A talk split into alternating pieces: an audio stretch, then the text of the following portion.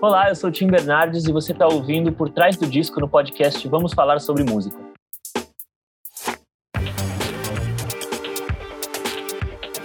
Oi, pessoal, eu sou o Kleber Fak. Eu sou o Nick Silva. E no programa de hoje a gente recebe Tim Bernardes para falar sobre Mil Coisas Invisíveis, segundo álbum dele em carreira solo.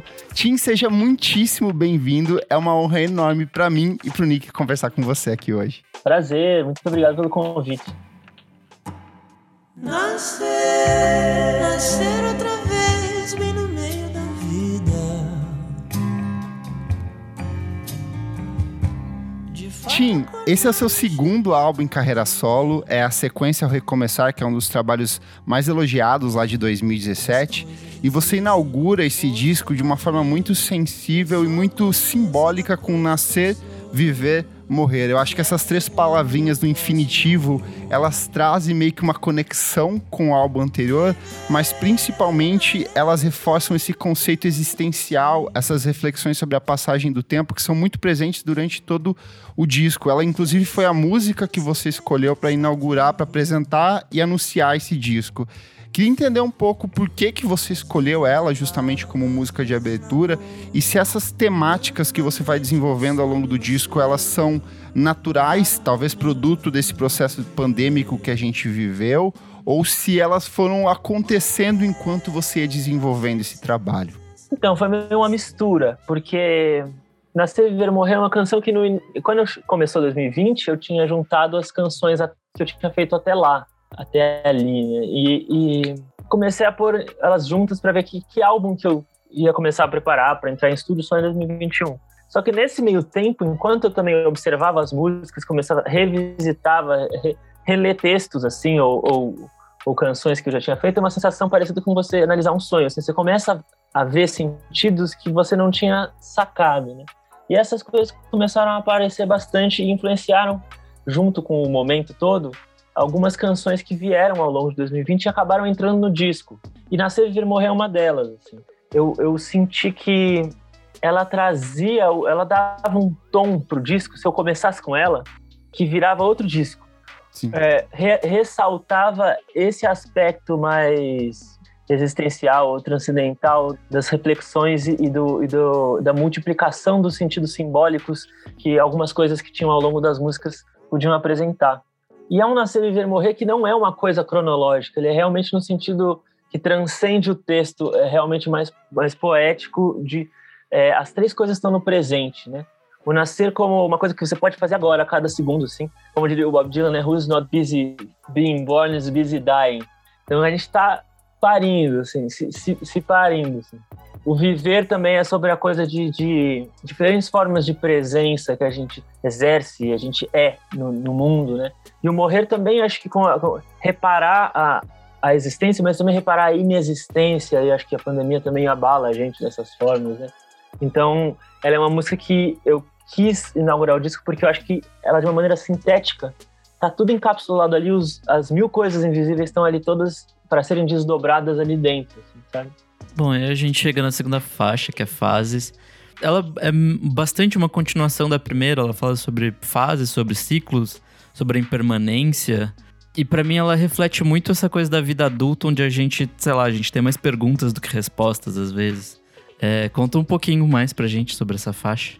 É, acho que tem, tem a ver com isso. Ela é mais uma dessas que eu fiz também em 2020, porque eu acho que, assim, é, teve um impacto forte para mim. Eu não sei direito se, é, se foi a virada para os 30 anos, ou se foi a pandemia, ou se foi a soma das duas coisas, mas uma mudança de perspectiva interna, de ponto de vista em relação ao mundo, assim, né? Numa sensação de quase como se em algum momento eu achei, ah, já entendi objetivamente como as coisas são e é, daqui vão seguir o plano é esse, esse, esse. Eu acho que em algum momento uh, eu tomei algum baque ali de um, de entender que eu estava identificado com a minha forma mais racional, com a minha mente, eh, olhando o mundo através da lente mental, né? Em algum momento, eu acho que isso tudo chacoalhou no nível que essa lente saiu, e eu falei, nossa, o mundo existe, sabe?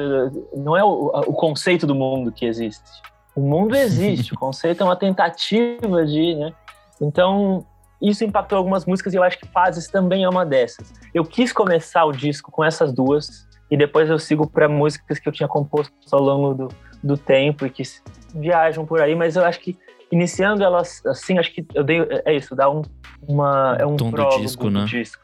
É. Perfeito. E o Fases, eu acho que tem essa coisa de deixar de lutar contra a, achar que a gente controla o que vai vir, o que vai ter, que a gente pode planejar isso e tudo. Eu acho que não que a gente consiga isso sempre, né? Mas às vezes a gente repara que a gente estava querendo que acontecesse de uma forma, que a gente está sofrendo muito mais por uma negação da realidade, né? Do que às vezes por alguma coisa concreta que possa estar acontecendo e tudo. Então, o, o Fases, eu acho que de alguma forma é uma música faz sentido até estar no começo do disco, porque ela é meio Deixa eu atualizar vocês aqui, que andou rolando, sabe? Quase assim, a pessoa que ouviu os últimos discos e tudo, assim. E essa sensação, né, de que, inclusive, se você for pensar na coisa da virada para os 30 anos, mas isso pode valer para qualquer idade, para qualquer pessoa, essa sensação de, ah, acho que agora o script é isso, você estudou, depois você talvez foi para a faculdade ou arranjou um emprego, e aí agora a velocidade de cruzeiro e fim. Agora você só segue e entender que, tipo, não, mas calma, o que, que vem depois, sabe? Eu acho que o Atrás Além tinha essa coisa de se lançar para um desconhecido, e achar que pulou e fechou o olho esperando explodir, assim. E aí acho que o Fazes tem uma coisa de meio abrir o olho e falar, calma, tá, vai ter essa estrada continua, assim. Inclusive é infinita. Deixa eu ver como que que, que vai vir vindo, sabe? Perfeito. E depois dessa experiência existencial na abertura do disco, a gente chega com Bebê Garupa de Moto Amarela, que é uma música já conhecida, e que se você ouve assim despretensioso, você fala assim, ah, uma canção de amor, mas quando você vai se aproximando no final, ela tem umas reflexões muito bonitas, que é um trecho que você fala, já me apaixonei ficando cego, bebê, com você o sonho de olho aberto, quero amar você, quero amar e sempre ver de perto você. E aí tem uma coisa que volta a se repetir mais à frente, quando você canta na última vez, que a gente vai discutir depois, é o quanto você trata o amor de um jeito muito mais sóbrio, talvez, dentro desse disco. Eu sinto que no Recomeçar existia um amor romântico muito é, destacado, e aqui você consegue ver as coisas com um pouco mais de clareza, assim. Você sente isso nessa música? Como que foi esse processo de composição? Porque ao mesmo tempo que eu sinto que ela é uma belíssima canção de amor, ela também tem alguns pontos de, de maturidade muito destacado nos versos. Então, é muito interessante observando as músicas depois, assim, e, reparar que elas não estão à toa aí no disco, mesmo que eu não tivesse percebido. Mas eu acho que tem umas coisas mesmo em detalhes de uma canção que é uma canção pop de amor despretensiosa, assim, Sim. tranquila, mas assim, já, já logo no começo, assim, já fala que o universo tem deixado claro, é uma coisa de alma, né? Essa coisa de sonhar de olho aberto, porque eu acho que parece que encerrou-se uma, uma década, a minha sensação, é, com os anos 10, e que foi uma década que a gente desenvolveu com o terno, assim, né? Na minha, é, a grande marca na minha cabeça, assim, e os 20 anos, no nosso caso ali. Então, um novo momento, ele vem quase como, assim, um, um uma sensação de the dream is over. Uhum. Só que começar a reparar que, assim, quando você quando acaba o sonho, você cai na realidade e a realidade ela pode ser justamente mais, mais maravilhosa que o sonho, sabe? É, mais impressionante que o sonho, porque ela é real, né?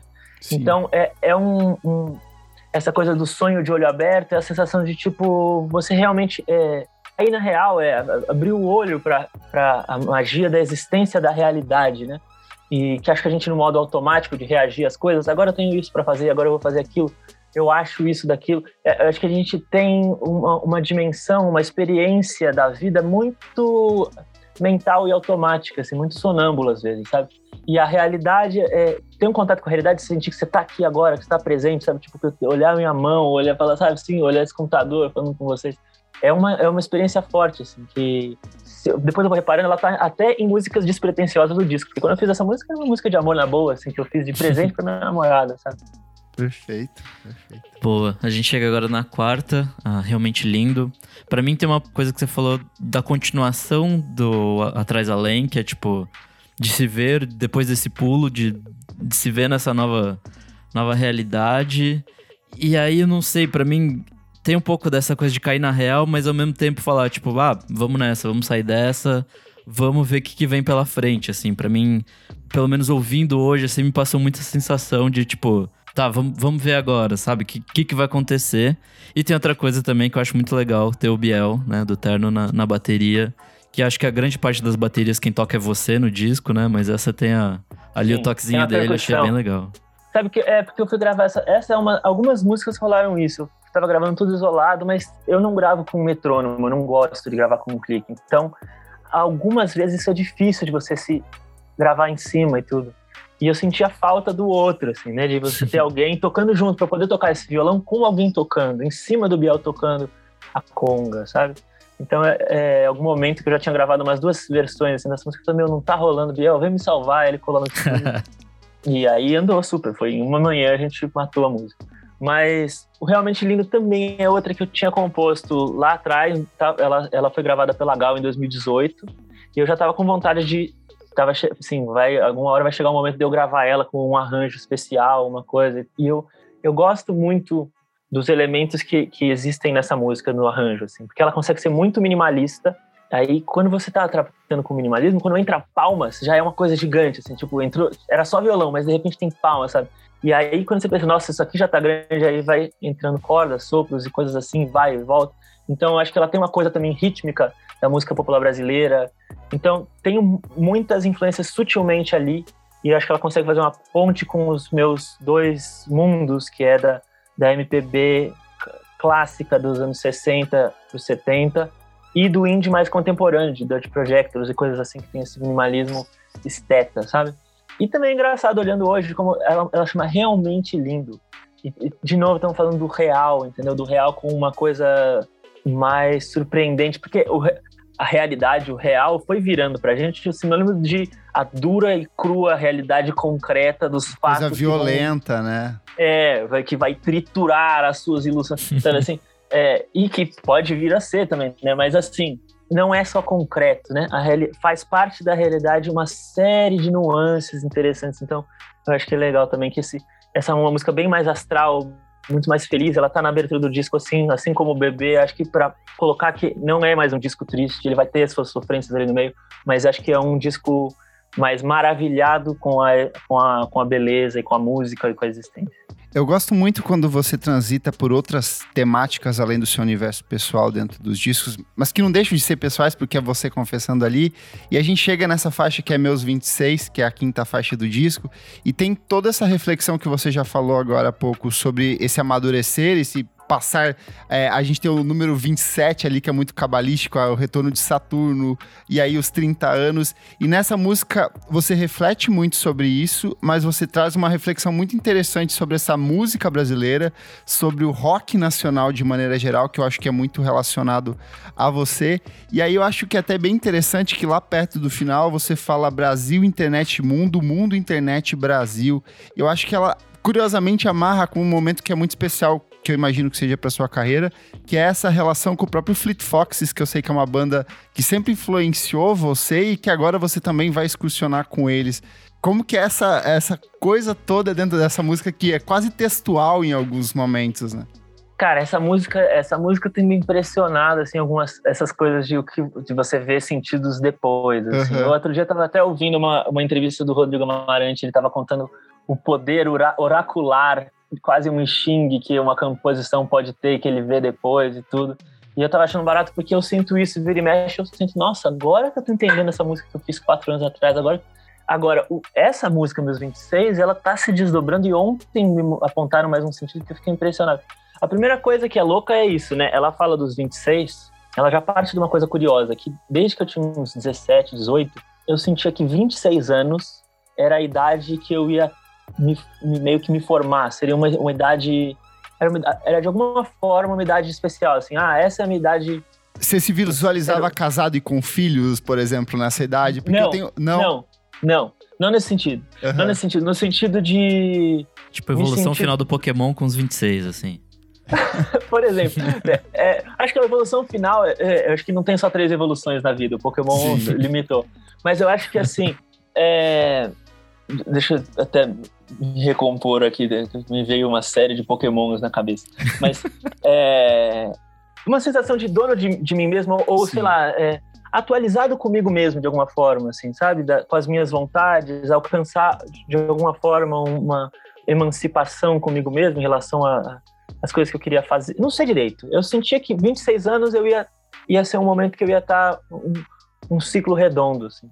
E curiosamente foi realmente o momento que eu lancei o Recomeçar, primeira vez, assim, solo, eu saí da casa dos pais, fui, fui morar sozinho a primeira vez e, e lembro que na época mudamos de empresário, começamos a virar nossos próprios, ter a nossa própria empresa para fazer as coisas. Então realmente culminou de ser uma idade maluca assim. E eu fiz essa música quando eu estava completando essa idade toda, que realmente foi uma idade muito legal. Ou seja, eu fiz fazendo uns 27, que é também essa idade fatídica, né, na, na astrologia também, e que a gente sente isso na pele, assim, né? A pessoa acredite ou não acredite nesse tipo de coisa. É uma época que um ciclo de responsabilidades começa a baixar para você e você vai ter que passar por um, um, certo túnel de transformações internas, né? E eu fiz ela meio por ali e fui completando, assim, tinha algumas versos que estavam em aberto, ela é parte dessas músicas do disco que são textos longos, que eu fui só vomitando reflexões que ia levando a outra, é realmente um fluxo, assim, começa a falar é, de um estado de esgotamento que se relaciona com São Paulo e aí começa a ir passar por outros estados, a coisa vai ficando mais abstrata, não são mais estados do Brasil, são meio estados de espírito, não sei o quê. E fala de 2020, ali quando, de, em 2018, assim, quase como se aquela coisa, ah, o ano 2000 vai ter o bug do milênio, vai acabar o mundo, não sei o quê. E a minha sensação é, o que, que vai acontecer com 2020, sabe? Será que fica tudo igual mesmo? Ou vai ter alguma história que a gente não viu? Veio então ela já aí. tinha esse... Veio aí pra caralho. Então isso já deu um susto um, um susto profético da música. E aí, ontem, ouvindo, alguém falou assim: são 26 estados no Brasil.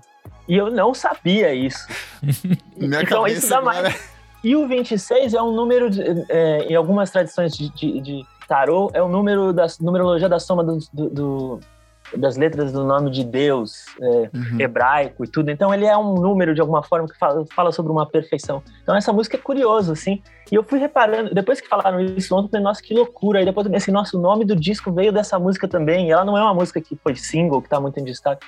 Então essa música aí tem, tem algum chance aí nessa parada que eu tô ainda descobrindo. Bom, a gente chega na sexta faixa, falta. Eu acho que nessa a gente pode é, se dedicar um pouco mais a falar dos arranjos, porque essa é de fato uma música que eu adoro, assim, instrumentalmente. Ela é algo muito clássico, assim, tipo, ela, ela me soa como, sei lá, alguma coisa meio anos 70, assim. E ao mesmo tempo que ela é comedida, ela é riquíssima, assim, ela tem muita coisa acontecendo, por mais que, que tenha pouco acontecendo, sei lá, sabe, essa, essa dualidade, Uhum. assim. É, então eu queria que você contasse um pouco como você chegou nesse time de, de instrumentistas e como chegou nesse arranjo mais clássico, assim, da, da música. Então, essa música é- era até uma vontade que ela tivesse um disco como uma das representantes é, de novidade, assim, né? É um tipo de groove que eu nunca fiz em disco solo, ou que mesmo no Terno a gente não explorou tanto. Ela tem um refrão, que é um groove que tem muito a ver com. uh, eu sou o, o maior fã de Cassiano do mundo. Então, é, isso é uma, uma música que é um groove de Cassiano, assim, quem conhece sabe. Mas que eu quis colocar arranjos contemporâneos, assim, de, de sopros, textura de corda, é um tipo de, de arranjo de corda que é outra coisa, um glissando é, microtonal, esquisito e tudo. E ela, poeticamente, é um jogo de palavras muito interessante também, que tem disso da, da coisa de jogar com o, com acaso, assim, uma palavra ia sugerindo outra pela sonoridade, e a sonoridade puxavam os sentidos, então quase que, eu, outro dia eu brinquei que ela é meio, essa música é feita em parceria, eu com a, própria música, assim, porque ela, ela ia, às vezes, meio se compondo, eu completava, eu colocava. Porque cada palavra, eu tentava, ah, qual palavra parece essa? E quando eu colocava, já apontava o sentido de uma coisa que, que eu podia enxergar para um próximo verso. Então, é muito interessante, assim. Você é do tipo que trabalha primeiro a melodia e depois tenta encaixar a letra, ou como que, é ou como que funciona isso pra você da melhor maneira, assim? Normalmente eu faço junto. Pelo menos algum embrião junto. Depois eu posso ir, ir variando. Mas às vezes tem casos que eu devo fazer uma, uma, uma letra antes, é mais raro. Uma Uhum. música antes é um pouco menos raro, mas pode acontecer também. Essa música, eu acho que eu fiz meio que a melodia, tinha umas ideias de letra que não vingaram. assim. Em algum momento eu fui tocar de novo aberto a cantar com outras letras, inventar outras coisas. E aí que surgiu, assim. A gente chega agora em Velha Amiga e essa é uma das que me dão um nó na cabeça porque eu falo, agora ele está falando sobre a antiga namorada dele. Não, agora ele está falando sobre a rua da antiga casa dele e é uma das. Daí de repente mistura tudo e bagunça a minha cabeça. Quero entender um pouco mais o que, que é a história por trás de Velha Amiga. Eu acho que tem uma coisa que é assim, né? Tipo, eu, eu muitas vezes componho num ponto de vista pessoal. Acho que isso traz um impacto porque a pessoa pode se colocar na posição do sujeito em primeira pessoa ali. Mas isso gera também nas pessoas uma sensação de que todas as vezes que eu canto alguma coisa, eu tô contando 100% do meu diário, assim. uhum. quando não, nem sempre é verdade. Última vez, por exemplo, não, não, não, é uma situação que ocorreu, por exemplo. Então, velha amiga é uma, acho que é uma nostalgia de, de amor, assim mesmo, de, de um relacionamento, mas que ela se mistura, assim, até os sentidos ficam pulando. Tem, tem um momento que eu menciono o terno e eu já viajei até de, do terno como a, a velha amiga que faz tempo que eu não vejo e coisas uhum. assim, sabe? Então, os sentidos se multiplicam, independente do que me inspirou. De. Olha, será que vai ser mesmo desse jeito? Vi tudo errado e só virei de costas. Chegamos na oitava, olha, eu, eu sinceramente acho que essa é uma das que eu mais gosto, assim, no disco. É... Você falou pelo menos umas três músicas que são as que você ah, mais gosta do disco. Desculpa, mas, mas vai, vai, continuar assim até o, o, fim da noite. Mas, putz, eu adoro como ela começa super explosiva. Você fala, olha, e aí você abaixa o tom de voz e continua e vai falando, né? E tem esse, esses momentos, assim, dela ir crescendo e aí ela diminui de novo, aí vai crescendo e tal. E eu não sei, para mim ela pode falar de um relacionamento amoroso ou entre, as, ou entre amigos, mas ela me passou também uma, uma impressão de falar sobre uma briga consigo mesmo, ou tipo, ou autossabotagem, sabe? Eu, eu não sei se essa foi a sua intenção, mas me passou essa leitura também, uma possível é, leitura é. disso. Não, isso que eu acho mais legal, sinceramente, porque eu às vezes tem músicas que são mais específicas, mas tem músicas que eu passo mais em aberto e eu mesmo, tanto quando eu tô compondo quanto depois, fico enxergando esses sentidos todos e às vezes deixo coisas da música para poder ficar ambíguo, inclusive, porque uhum. às vezes é, ela quer dizer sobre tudo isso, né? Mas o olha, o que me passa mais, esse refrão que me, veio na cabeça, assim, essa sensação de em qualquer tipo de relação, seja consigo mesmo ou com outras pessoas, essa sensação de tipo, nossa, como que como chegou nesse ponto? Uma coisa que era harmoniosa e que em algum momento não é, ficou incomunicável assim, se né? desgastou né assim com, com é, então eu acho que foi vindo meio meio disso e aí eu não quis ir para nenhuma coisa específica assim poderia ser de amor de, de amizade ou como você falou consigo próprio sabe e acho que ela tem uma coisa com a melodia dela que é forte para mim e é uma música mais dramática sabe que eu quis explorar isso no na gravação. E eu gravei ela no piano da, da Rádio Eldorado. Eldorado, né? Era o piano do Estúdio Eldorado, que é o mesmo piano que gravou Loki, o mesmo piano do, do, da Balada do Louco, de discos da Rita Lee, do Caetano, dos anos 70. Então, é, é, tem uma, a gente gravou de madrugada na rádio. Eu pedi lá, eles deixaram.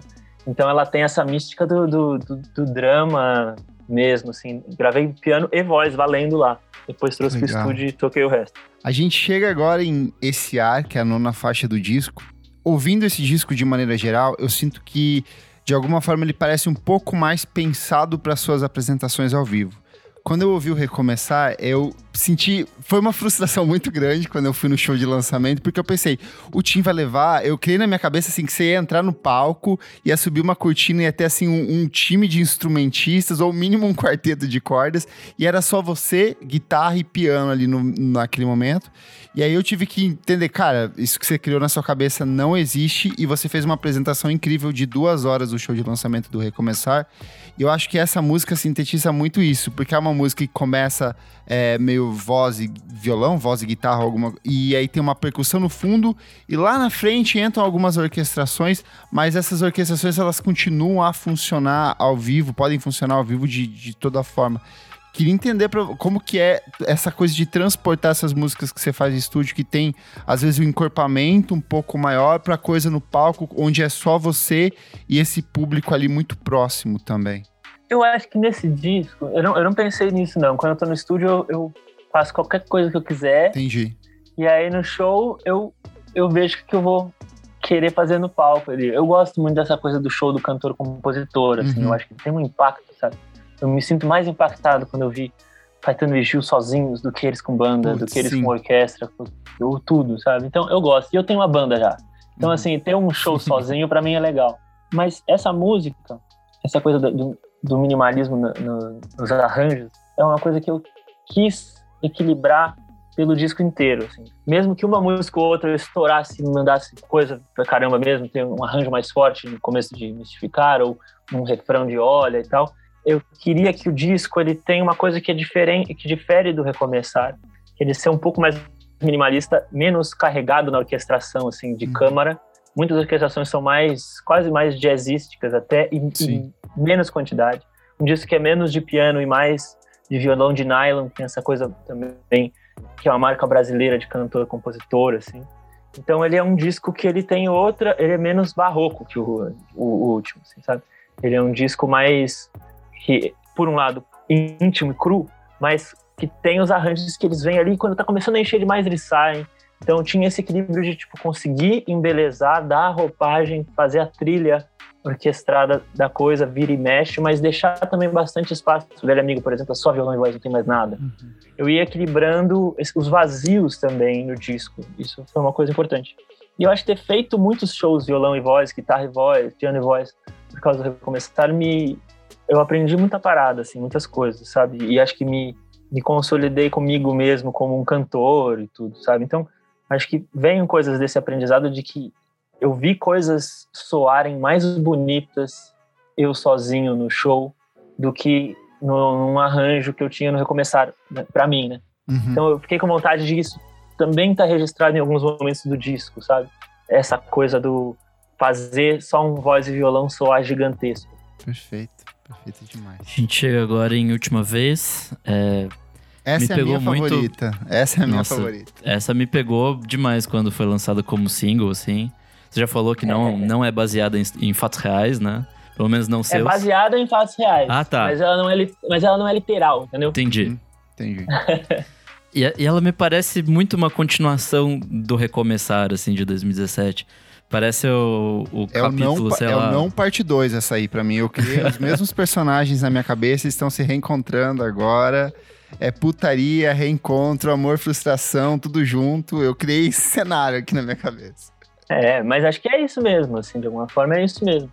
Tem algumas coisas sobre essa música, ela realmente acho que é uma das músicas mais fortes, assim, do disco, né? E, e é uma música que eu fiquei muito contente quando eu consegui completar, porque não é fácil compor uma música, assim, desse tipo, e eu tava há muito tempo que eu queria, que é um- uma música de um encontro longo, que você descreve a coisa acontecendo é, fora de métrica e fazendo É quase um faroeste caboclo do Tim Bernardes ali. É extensíssimo, pô. É o faroeste caboclo da sofrência do índio. Mas é isso, tipo, então conseguir fazer esse tipo de canção que, que ela existe, né? Um formato que existe por aí, assim, de uma canção longa, emotiva, como tem canções do, do- seja do Dylan ou da, ou da Johnny Mitchell, ou coisas que você ouve o diálogo e o fulano falou não sei o que, o ciclano falou não sei o que, e acontece aquilo e vai descrevendo e é quase uma cena de um seriado, de um filme, assim, realmente, sabe? Eu tava querendo fazer essa música, mas eu não tava entendendo como que eu ia conseguir fazer, sabe? Eu imaginava o que eu queria ouvir, como que era a parada, sabe? Eu acho que tem uma coisa que é a faísca, de alguma forma, dessa música que é realmente sincera. É, assim, uma soma de coisas que eu vivi com coisas que eu não vivi, com coisas que eu senti. Mas, às vezes, um sentimento, ele já é o embrião de uma possível cena inteira, né? Que eu acho que é essa coisa de você reencontrar alguém que foi muito grande, importante na sua vida e esse impacto de não ser muito diferente, de você ver uma intimidade que não faz, que é não é, mas também entender que é, aquilo, aquela pessoa virou símbolos na sua cabeça, não necessariamente é aquilo que ela é, que transparece, e, a, e é o revival, né? É uma música de revival, de rolando uma, o Do You Remember, como a gente chama também. Uhum. Então, é, e acho que pôde a- a- fluir muitos elementos de cultura pop de, de, de- da música popular brasileira e, e essa coisa de, de não filtrar sexo ou drogas da história. E, e- então, eu acho que é uma música meio já meio adulta, assim, sabe? Tipo, do, do, de um reencontro que já teve em tons dramáticos em outros discos, coisas assim, sabe? Então ela é 100% sincera e de coração. O que eu tava dizendo ali atrás é aquela coisa de não necessariamente eu, o Tim, vivi essa cena Uhum. literalmente. Talvez Uhum. tenha vivido uma coisa que tem a ver com um pedaço ou com outro pedaço. Eu misturei, tipo, um, um megazord de emoções, sabe? Perfeito. queria completar que me parece uma coisa muito cronista que vem do seu pai, assim, de contar uma história com uma riqueza de detalhes de um jeito muito único e que, na verdade, é seu, assim, né? É a sua história, você tá contando isso, mas me, me lembra essa coisa que vem um pouco do seu pai, assim, de ser esse cronista muito absurdo, assim. Sim, eu acho que assim, é, a, existência de Trovoa, né, especialmente do meu pai, ela é, inaugura para quem qualquer pessoa que já tiver ouvido uma sensação de tipo, nossa, existe uma música nesse nesse naipe assim, né? Então acho que eu nunca busquei parecer meu pai assim, mas uhum. sem dúvida eu ter tido contato com esse nível de composição, que é, por exemplo, Trovoa, destrava portas na minha cabeça. Eu já chego para virando músico com muitas coisas sabendo que muitas coisas são possíveis, que barreiras são muito extravasáveis, assim, né? Então, acho que, e sim, a influência do meu pai é uma coisa que eu não tenho nem como medir, assim. Ela entra muito, muito para além de música. Eu acho legal que logo em sequência a gente entra com Mistificar e ela é quase um oposto essa última vez, porque ela fala sobre essas coisas que a gente vai criando na nossa cabeça, esses simbolismos que a gente cria em cima do amor. Foi proposital brincar com esse contraste dentro do encaixe do disco? é meio intuitivo, assim, de tipo, pesou para um lado, vai para o outro tudo, mas depois que eu fui entendendo esses encaixes da ordem, muitas coisas surgiram. É bem interessante porque, eu falo, eu me lembro da última vez que eu te vi, já bem depois do fim, outra fase. E aí entra o mistificar, assim, que realmente parece que encerramos esse capítulo, que já tinha acabado há um tempão, uhum. inclusive, sabe? Parece Sim. isso. E aí entra o mistificar, uma música muito de abertura para aquilo que eu falo, de estar desprevenido para o que pode rolar, assim, de não ser uma coisa que vai planejar aqui. E eu acho que mistificar, ele se relaciona para mim, na minha cabeça, inclusive muito com o ai ai como eu me iludo. Porque uhum. eu acho que o ai ai como eu me iludo tinha uma coisa de tipo, toda vez eu me iludo, eu acho que eu amo, mas na verdade é uma idealização e não sei o que, né, essa história. Eu acho, eu acho que, que tem um até momento... uma questão de sobriedade na forma como você encaixa, assim, porque você fala logo ali na frente, a ilusão faz parte de se apaixonar. Então parece que você. Eu vou criar uma coisa na minha cabeça, mas eu sei que em algum momento ela vai ser afloreada, ela vai, vai para outras coisas que não fogem foge ao meu controle também. Né? Então, é, é, mais ou menos, assim, é, é na verdade é o, o contrário no sentido de assim. Do, do ai ai como eu me iludo, o que poderia surgir é uma postura com a vida e com o amor de eu nunca mais vou me iludir, o que existe é o concreto só. Não, eu não tô gostando dessa pessoa, isso, isso eu tô romantizando. Eu tô...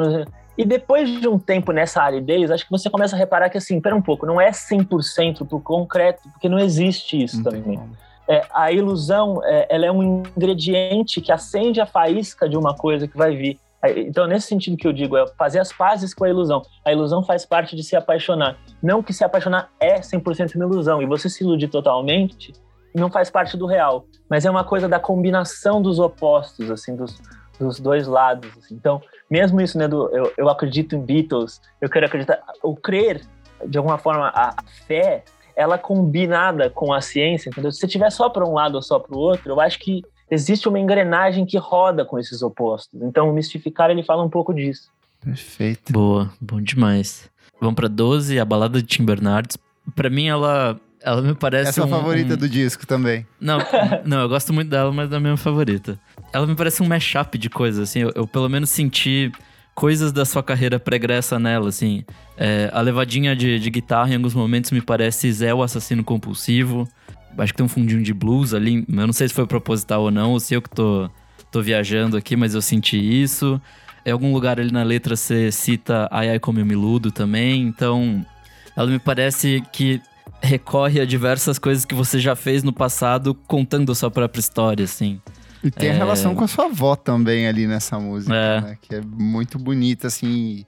Eu acho que fala muito dessa questão de, de realizar seus sonhos nesse cenário que é tudo tão cinzento, por que não correr atrás dos seus sonhos de um jeito ou de outro e fazer dar certo, né? Ela, para mim, ela resume um pouco o disco, porque ela fala sobre mil coisas mesmo, assim, tipo, uhum. É, ela é muito ampla, ela vai para muito lugar. E uma coisa que me, me saltou muito, assim, é sobre não postergar, não ficar adiando a felicidade, assim, tipo, de, uhum. de curtir o agora e, tipo, fala um pouco pra gente, vê se eu não, não viajei muito na minha.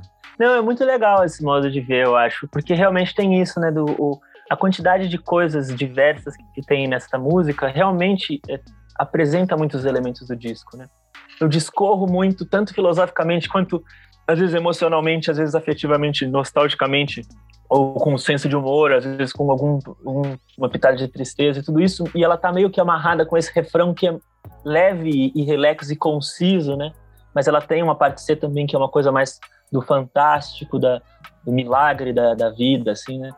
Então, realmente, eu acho que tem muitas coisas do disco, ele realmente tá tudo meio ali. E eu fiz de uma maneira meio natural também. Eu ia fazendo, acho que em algum momento eu comecei a falar, nossa, tudo que vier de verso eu vou fazer caber. Foda-se, se ela tiver mil minutos, sabe? E ela tinha esse refrão e a coisa. Eu acho que tem muitos elementos ali. Eu acabei depois brincando também, tem, mesmo que tenha aquela a zoeira da hipocondria ou coisas assim. E essas coisas eu achei engraçado, porque eu falei, tipo, talvez não fizesse sentido nenhuma outra pessoa cantar, assim, né? Então, é uma zoeira quase comigo mesmo chamar isso de a balada de Tim Bernardes, quase zoando uma coisa de a balada de John Yoko ou o sonho de Bob uhum. Dylan. É, coisas assim de me colocar como uma, uma, figura da cultura pop, assim, com as suas particularidades e, e, tudo mais, assim, de tantas referências que eu apresentei pelo disco, né? acho que nessa tem uma coisa autorreferencial aqui e ali, sabe? E depois também ouvindo essas coisas, né? Aí eu vou entendendo algumas coisas, sentidos a mais. Eu começo falando que eu acordei de um sonho também, né? E que ali eu posso estar falando de um sonho que eu dormi à noite, sonhei com a minha avó que eu não via há muitos anos, sabe? e que é isso, sabe? Mas tem, tem uma, uma carga emotiva forte para mim né, nisso. E a minha avó, ela era.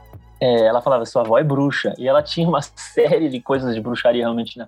Ela mexia com coisas bem loucas, que até hoje em dia eu tô tentando entender. Assim, né? Todos os tipos de esoterismos e passando por umbanda e, e, cristianismo, tudo misturado de um jeito bem louco, assim, cheio de cristal, colocava cristal na sua testa e não sei o quê. E isso é uma coisa que ronda o disco também de uma maneira curiosa, sabe? Mas o acordar de um sonho também, ainda mais sendo um sonho com a minha avó, dá pro disco toda essa coisa, tipo, eu acordei, o, o dream is over, o sonho que acabou, o sonho que eu acordei, é, acho que é a infância de alguma forma, sabe? Por mais que logicamente viria da, uma, da adolescência ou uma juventude, mas eu acho que é aceitar de fato que aquela magia, pelo menos no meu caso, que eu sentia que rondava, que existia na infância, uma vez que você deixa essa coisa morrer de fato, você reencontra a magia na realidade, parece, sabe? Então tem alguma coisa aí, assim, nessa música que, eu lembro quando eu era criança, contar uma história não relacionada, mas que eu acreditava no Papai Noel, no Coelhinho da Páscoa, em todas essas paradas. Né? E aí, em algum momento, olha, uma fada do dente, na verdade, não, é a mamãe, sabe assim? Mas, mas o Coelhinho da Páscoa, assim, é uma vontade de acreditar, né? Mas o Coelhinho da Páscoa, o Papai Noel, não. Ah, não, o Coelhinho da Páscoa caiu também, não é? Não existe. Eu pensava, não, mas o Papai Noel existe. Cara. E o Papai Noel foi o último que sobrou, assim. Eu lembro de um, de um primo falando assim, não existe, cara. Eu falei, lógico que existe. Eu pedi, não contei pra ninguém, não verbalizei. Tava lá o Nintendo debaixo da minha cama, você tá louco? Claro que existe, sabe? E quando falaram assim, Papai Noel não existe, que era a última coisa fantástica que existia, né, na minha cabeça, foi um impacto para mim no sentido que eu lembro ali, eu com meus oito anos falava, então Deus não existe. Então, óbvio, nada existe, acabou. Tudo. E eu acho que é, não existe. O que existe é isso aqui. O que existe, então, é só o concreto, sabe? E eu acho que esse disco, ele faz umas pazes também com isso, de reparar, tipo, porque acho que eu senti uma presença de, tipo, nossa, não, isso também é uma, vontade de controlar, assim, racional, tipo, exi existem coisas invisíveis, sim, sabe? Elas existem de formas mais diferentes do que a gente poderia pensar, sabe? Eu acho legal que, mais uma vez, você joga com os contrastes, porque você entra em Beleza Eterna, que é a 13 terceira faixa do disco, e ela puxa por uma realidade, essa coisa urbana, você até fala ali do eu vou acabar morrendo nas mãos de um celular. Você fala muito sobre essas relações, sobre esse, essa ansiedade que a gente vai vivendo, por outro lado, ela é uma música muito bonita é, musicalmente, até a estrutura dela, e ela ainda abre passagem para alguns colaboradores, que é a Dora Morelenbaum e o Zé Ibarra, que faz esse coro de vozes ao fundo dela. E ela é mais uma dessas canções muito extensas que você tenta desenvolver dentro desse disco, né? Sim, é mais um desses ensaios, assim, acho que o disco uhum. é quase um livro de ensaios, né, de, de reflexões e tal, esse filosófico, como uhum. autor desse tipo de coisa, assim. Assim, do, do, meu cantinho aqui, mas eu, mas eu considero que eu sou mesmo um observador do, do, do contemporâneo através da cultura pop, mas uhum. vejo como, como texto mesmo, assim, sabe? Válido a ser considerado. Assim. Acho que essa música reflete um pouco esse tipo de angústia que aparece em Pegando Leve, por exemplo, que é uma angústia do a velocidade do frenético contemporâneo, que é uma coisa inviável, assim, sabe? Que quando você começa a ser sugado e tentar acompanhar, que é muito difícil, sabe? Mas ela faz contraste, ela angustia, você sofre, mas depois pensa, não, mas às vezes a gente sente essa eternidade, a beleza da vida, ou aí sofrimento. Então ela tá nessa sensação de tipo, mesmo meio sofrendo, na angústia, não sei o que, tem as, as brechas, você sente como a sensação geral é de que o universo é bom. Uhum. É, quando tá ruim. O saldo é, tipo, assim, final tá... é positivo. É, não sei nem se é o saldo, mas é coisa assim, tá ruim, eu tô triste, mas é bom e sou feliz, entendeu? E não o uhum. contrário, tipo, ah, agora eu tô feliz, mas a vida é triste, sabe? Me dá uma sensação otimista. Ela é uma das músicas mais angustiadas e tristes, mas ela também é das mais otimistas, eu acho, de algum jeito, porque é, é tipo assim, bad, bad, bad, bad, bad, bad, alegria, refrão. Bad, bad, bad, bad, alegria, refrão.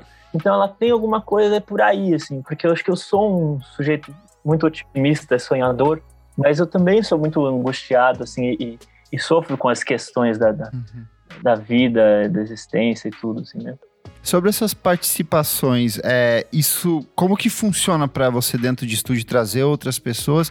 O Gui Jesus Toledo, que já participou do nosso programa aqui, que é uma pessoa maravilhosa, ele trabalha contigo dentro desse disco, mas na sua cabeça você fica pensando assim, ah, aqui caberia uma voz de alguém, aqui caberia um arranjo uhum. de alguém, como que é para você nesse processo? Então, é muito mirando o álbum como um todo, na minha uhum. cabeça de diretor e produtor da coisa. Então, Beleza Eterna é um ótimo exemplo disso. Assim. Eu tava sentindo que eu comecei a fazer arranjos dela que tinham cordas, tinha bastante coisa, eu sentia que não é isso que tava faltando no equilíbrio geral do disco. Mas eu não queria simplesmente uma música violão e voz só, ela, ela ia pesar, já tinha músicas assim. Então, eu tava tentando achar um caminho e ela, e ela tem um caminho muito próprio, acho que diferente de todos os arranjos do disco e de qualquer arranjo que eu fiz na minha carreira fonográfica, assim, de ser é, é, uma guitarra desligada e eu cantando o take como um todo. E o arranjo que entra, que dá uma sensação grande, é de coro, de voz uníssono. Uhum. É, isso é uma coisa que eu não tinha usado ainda, sabe? E eu já tinha tava com vontade de fazer esse coro e assim, eu aproveitei uma viagem que eu fui trabalhar, fazer alguma coisa no Rio e chamei os dois anjos do Rio, que é o Zé e a Dora, que é um absurdo que eles cantam, né? E não só eles, todos os Bala Desejo ali, mas assim, eu amo eles, assim, são dos, dos xodós da, da, nova leva, assim, e, e, foi também uma desculpa de poder fazer coisa com eles, porque eu, eu acho eles um, talento absurdo. Boa, a gente chega agora em leve, e para mim ela fala um pouco sobre desapegar do passado, assim, de seguir em frente sem o peso do que já foi. E eu acho engraçado que essa é uma reflexão, assim, mais ou menos, do que você tem desde 66, que é quando você fala sobre a pressão de cantar do passado, tudo que já foi feito e não sei o quê. E, e, agora acho que muda a perspectiva. Você acha que isso é um, um sinal de amadurecimento seu, né? No, nesse decorrer de 10 anos? Interessante isso. É, porque realmente tem isso, né? De, é uma coisa que me acompanha, essa coisa do desapegar da, da matéria do passado, mas levar consigo o espírito da, da do passado. Assim. Então, é, o que, que você aprendeu? E aí, agora joga fora os seus livros. Você já não decorou? De cor, de cor é de coração, né? Tem meio a ver com isso, assim, e, essa coisa que desde 66 tem isso, uma relação de, ah, mas isso já foi assim, mas até nessa coisa de multiplicação dos sentidos, eu não falei isso na última vez, mas me veio uma coisa da última vez como o também tá falando disso, que nem eu comentei em relação ao Realmente Lindo. Quando o Caetano fala de chega de saudade no saudosismo, ele tá ao mesmo tempo homenageando e rompendo com o que veio antes, assim, com a, com a bossa nova. Então é uma coisa de tipo assim, ah, como era bom, mas chega de saudade, a realidade é que aprendemos com João a sempre ser desafinados. Essa coisa de você aprendeu de fato a essência de uma coisa e o saudosismo não é o, caminho. O que você aprendeu com a pessoa que passou é a ser, viver no presente e, e criar, né? Então acho que até a última vez que cita o Caetano e, e, outros, assim, também é uma sensação de um reencontro que poderia estar sendo com esses, com esses compositores, assim, sabe assim? É um revival meu com eles de tipo, é nós, mas realmente agora eu tenho que fazer as minhas coisas, sabe? Eu achei que tinha lance para revival aqui, mas a gente já viveu tudo que a gente tinha que viver, é, aprendemos a ser desafinados, sabe? Então, tem uma coisa assim que, que acontece na, na, nesse tipo de reflexão com o passado e tudo. E no Leve isso aparece de novo, mas de uma maneira mais ampla, mais geral, né? Que você pode ver assim ou de muitos jeitos. Acho que né, o que fica para mim do Leve é essa sensação de quando você sente na pele um relax, pode ser uma noite quente que você tomou uma cerveja, sabe? É uma coisa, a sensação de estar tá solto, assim, molinho, sabe? Então acho que o Leve, ela queria a versão em música desse sentimento. Perfeito. E chegamos à faixa de encerramento do disco aqui, mesmo se você não vê. E ela tem esse tom de. É quase um conselho ali. E aí, essas, essas coisas que as tecnologias proporcionam pra gente, porque ela acaba com as grandes dúvidas desaparecem quando o sol aparecer. E aí é curioso que o Spotify, logo em sequência, ele lança o, a música de abertura logo de novo e ele fecha esse ciclo do disco de alguma forma, assim. Pegou pra mim no aleatório, várias vezes ele relança essa mesma música de abertura e ele dá uma sensação de completude para esse disco. Qual? O Nascer Viver, ele volta? Ele É volta isso? várias É vezes porque já como aconteceu. foi o primeiro foi o single, primeiro single. ele, ele é. vai pro primeiro single. E aí eu fiz, fui até fazer o teste em outras plataformas, é muito curioso que ele lança de novo para o mesmo single, pro primeiro single, e involuntariamente ele fecha o disco de um jeito muito curioso, assim, sabe? Legal. Eu tinha essa sensação quando eu fiz, e eu vi que era uma música curtinha, que ela ia abrir o disco, essa sensação, né? Se ela tivesse no começo e no final, ela amarraria também, né? Mas é uma, é uma coisa que realmente eu gosto de fazer discos que são círculos fechados, né? O Re- Recomeçar Recomeçar também assim, tinha né? isso. E acho que mesmo o Atrás da Lente, se você pegar, ele também termina com o final ali, mas ele... Não sei, acho que essa sensação de... Mesmo se você não vê, no meio de um disco que foi verborrágico em muitos momentos, não em todos, mas em muitos, é uma música que resgata esse pé no chão que a primeira música tem. E curiosamente são as duas músicas gravadas na fita também. Uhum. Que é uma outra velocidade de. de- de- de- Não, não tem computador envolvido, assim, sabe? Uhum. É, e é uma música que fala todas as verborragias com poucos versos, eu acho. Sabe? É o tipo de coisa que eu gosto no Dorival Caymmi. São canções que são como essas canções que estavam no, no- flutuando e alguém teve que capturar, assim, uma canção de Ninar, uma canção tradicional de, de- que não, não tem autoria, sabe? Retoma a reflexão lá do início para lembrar que assim eram é, é, decantar é a palavra que me vem assim de tipo as ondas nesse momento a última vez que você foi no mar, não sei qual foi a praia, tipo, nesse momento, nessa praia, a, a onda tá lá ainda, sabe, assim, nesse momento, mesmo se você olhar pro céu e não conseguir ver nada, tem estrelas, assim, é, as coisas existem, isso é uma, quase uma garantia, assim, né? quer dizer, às vezes a gente tem dúvidas, mas, é, mas isso é uma outra história, mas eu acho que é isso, assim, de ser uma canção do deixar ser, sabe, assim, por isso até que ela se comunica tanto com a primeira música, também tem a ver com isso. Perfeito. Tim, pra fechar, a gente sempre pede pro artista aqui escolher uma faixa. Pode ser a que você mais gosta, a que representa o disco, aquela que você fala assim, essa aqui é a canção talvez síntese desse álbum que eu quero apresentar pra vocês. Puxa vida. É isso, eu sinto que uma música equilibra a outra. Então, o que eu gostaria é que as pessoas ouvissem o disco, né?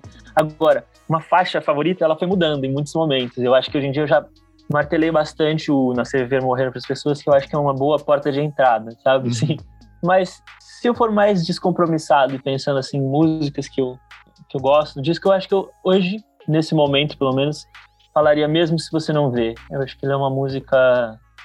É isso, não sei, tem- tem uma, uma paz, assim, específica nessa música, assim, paz mágica da realidade. Eu espero que seja o que é passado no todo desse disco. Perfeito. Tim, redes sociais, site, tem show vindo aqui pro Brasil. Eu sei que lá fora você tá com uma turnê junto com o Fleet Foxes. O que, que vem daqui pra frente agora pra divulgar esse disco?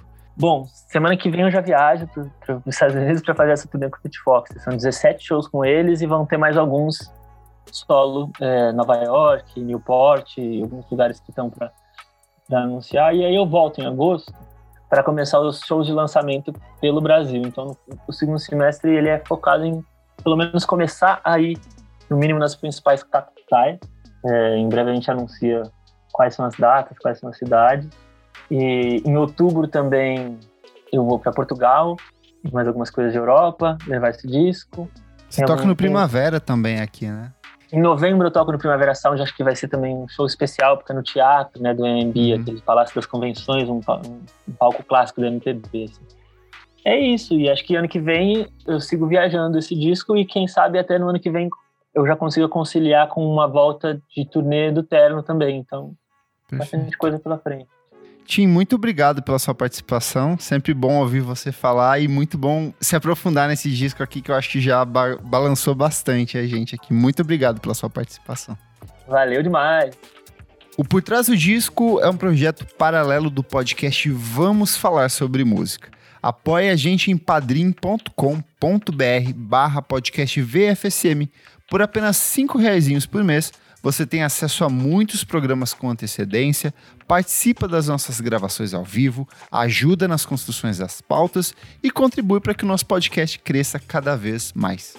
Eu sou o Kleberfac no Twitter e no Instagram, dicas diárias de música todos os dias. E se você quiser ter um aprofundamento desse programa, dá uma passadinha lá no Monkey Bus, que a nossa amiga Isadora Almeida conversou também com o Tim Bernardes, fez uma entrevista, então funciona como um complemento a esse programa que você tem aqui hoje. Eu sou arroba Nick Silva no Twitter, Nick Silva no Instagram, e é isso aí. Não esquece de seguir a gente nas nossas redes sociais, arroba podcast VFSM em tudo. E se você quiser ter um pouco mais de informações, acesse o nosso site vamosfalarsobremusica.com.br. Até a próxima edição. Tchau, tchau. Tchau.